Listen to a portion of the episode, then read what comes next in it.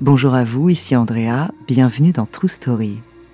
Aujourd'hui, je vais vous parler du premier crime commis dans le métro parisien en 1937. Par une belle après-midi printanière, une jeune femme d'origine italienne revient d'une guinguette de l'Est parisien. Quelques minutes plus tard, on la retrouve morte, poignardée en l'espace d'une seule station de la ligne 8. Son nom, Laetitia Toureau. De victime mystérieuse au crime parfait, découvrez sa true story.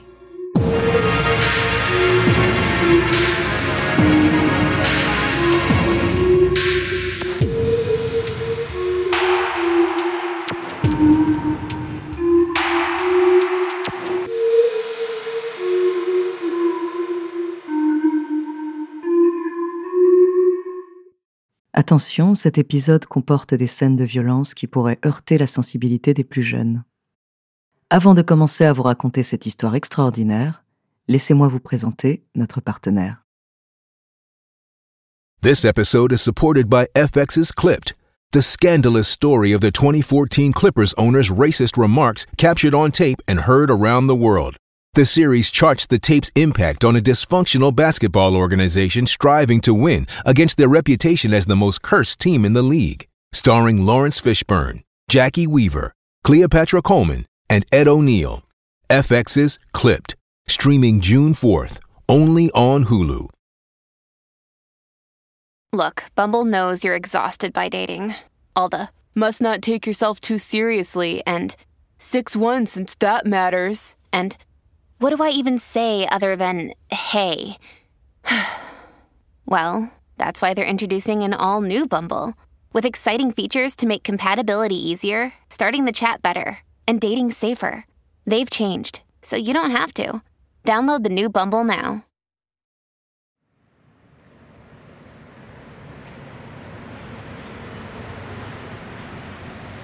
Dimanche 16 mai 1937, 18h30. Une rame en provenance de la station Porte de Charenton entre à la Porte Dorée. À son bord, une jeune femme rousse à la robe verte et au chapeau blanc est assise et semble somnoler.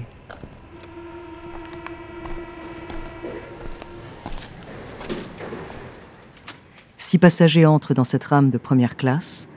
Au moment où ils pénètrent dans le wagon, le corps de la jeune femme bascule en avant et s'écroule sur le sol dans une mare de sang. L'un des passagers qui vient de rentrer est médecin, il se précipite vers ce corps gisant et découvre un couteau laguiole planté au bas de son cou. La jeune femme vit encore. La police intervient sur les lieux très rapidement, mais le coup porté semble avoir été si net que la lame a sectionné la moelle épinière. Quelques minutes plus tard, la victime décède dans l'ambulance qui l'emmenait à l'hôpital Saint-Antoine, dans le 12e arrondissement de Paris.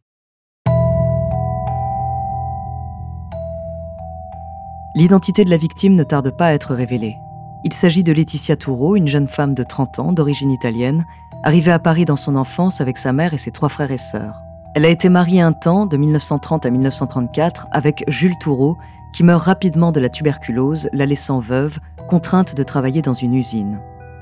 Le crime de Laetitia Toureau surprend par sa rapidité. En une seule station, et sans qu'il y ait de signe d'une quelconque lutte, la jeune femme est abattue froidement par un mystérieux meurtrier qui parvient à s'enfuir. Afin de remonter au meurtrier, on enquête avant tout sur la victime. Pourquoi elle, spécifiquement? À bien y regarder, la vie de la jeune femme paraît être aussi mystérieuse que sa mort. Laetitia Toureau, c'est avant tout une double, voire une triple identité. Ouvrière modèle respectée de ses collègues, c'est son premier visage. Celui d'une femme ordinaire, les cheveux bruns en robe sombre, prise dans les allers-retours en métro en seconde classe, entre son appartement du 20e arrondissement et son usine de cirage à Saint-Ouen.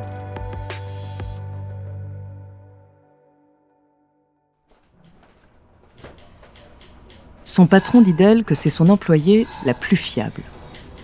Il n'en fallait pas plus pour que la rumeur lui attribue la réputation d'être la moucharde du patron. Deux mouchardes d'usine chargées d'espionner ses collègues, on commence à dire aussi qu'elle travaillerait pour une agence de détectives chargée d'infiltrer certains milieux italiens. Dans les preuves qui appuient cette piste, on voit qu'elle est inscrite à la Ligue du bien public, parrainée par un inspecteur de la PJ et un directeur d'agence de détectives. D'ouvrière discrète, elle devient alors indique de la police, voire espionne. Certains lui prêtent même des liens étroits avec la Cagoule, une organisation d'extrême droite.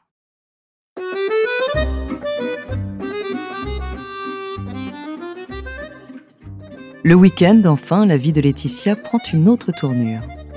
Très libre pour l'époque, elle se rend souvent au bal musette de la rue de Lappe, dans le 11e arrondissement.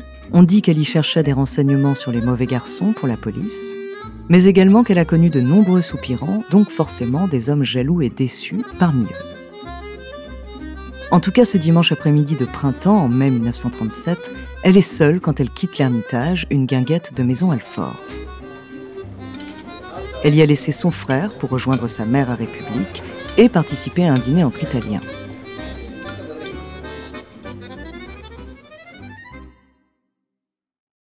Les zones d'ombre dans la vie de Laetitia sont telles que les pistes sont nombreuses pour la police. Tout de suite après cet assassinat, la France se passionne pour ce crime mystérieux. C'est le commissaire Badin qui est chargé de l'enquête. Il interroge avant tout les témoins, notamment le receveur du bus qui l'a conduit au terminus du métro et qui est le dernier à l'avoir vue encore vivante. Il se souvient d'elle et il confirme qu'elle était bien seule et qu'à Porte de Charenton, personne n'a été vu la suivant dans la rame, ni non plus pendant le trajet, ni franchissant la porte de séparation entre wagon de première et wagon de seconde classe. Enfin, aucun employé n'a vu s'enfuir qui que ce soit à Porte Dorée après l'arrivée du macabre wagon.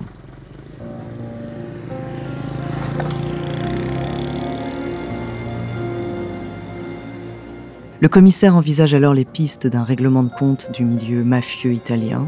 Laisser le couteau dans la plaie est une signature italienne, selon l'enquêteur.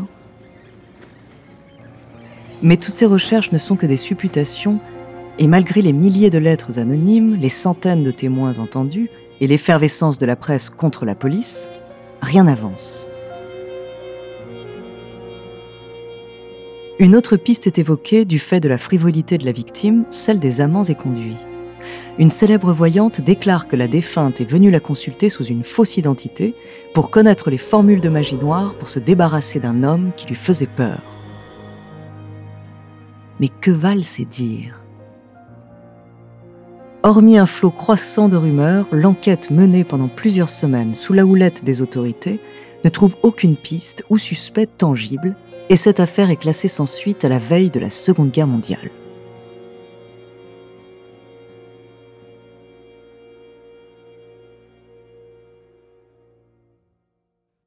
25 ans plus tard, coup de théâtre. En juin 1962, la police parisienne reçoit une lettre d'un médecin de Perpignan qui se déclare être l'assassin de Laetitia Touroux, dévoilant un scénario possible et un mobile déjà évoqué, la jalousie, le crime passionnel, la possessivité folle d'un homme, bref, le féminicide. Dans les archives secrètes de la police publiées aux éditions Folio, on peut lire cette confession.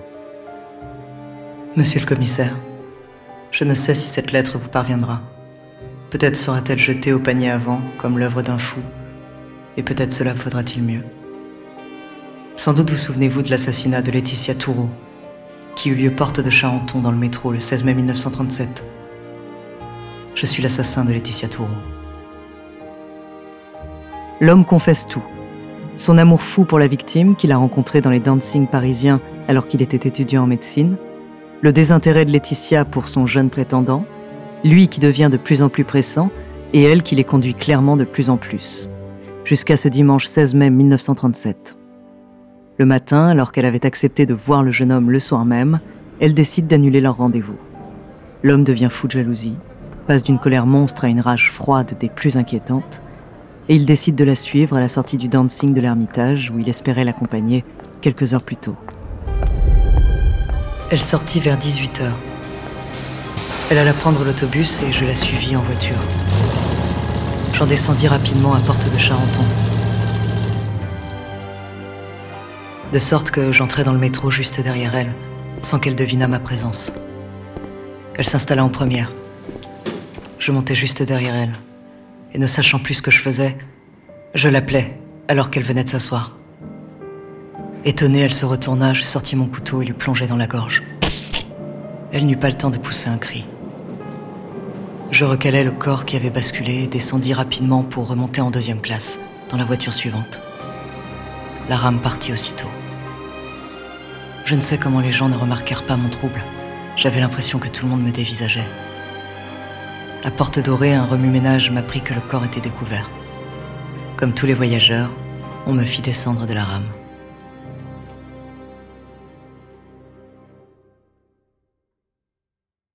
Près de 25 ans plus tard, que faire de cet aveu? La police n'en fera rien. Les faits sont prescrits et le témoignage invérifiable. Une enquête classée, un bourreau sans remords et qui se permet de conclure sa lettre ainsi. En vérité, je ne pense pas être un criminel type et j'aurais sans doute bénéficié de circonstances atténuantes. Ces circonstances ne nous paraissent que trop d'actualité. C'était en 1937 et ce crime parfait n'a jamais été élucidé. Et la conclusion de cette enquête ne peut que nous faire frémir aujourd'hui encore quand on évoque le traitement des féminicides dans la presse et devant les autorités judiciaires.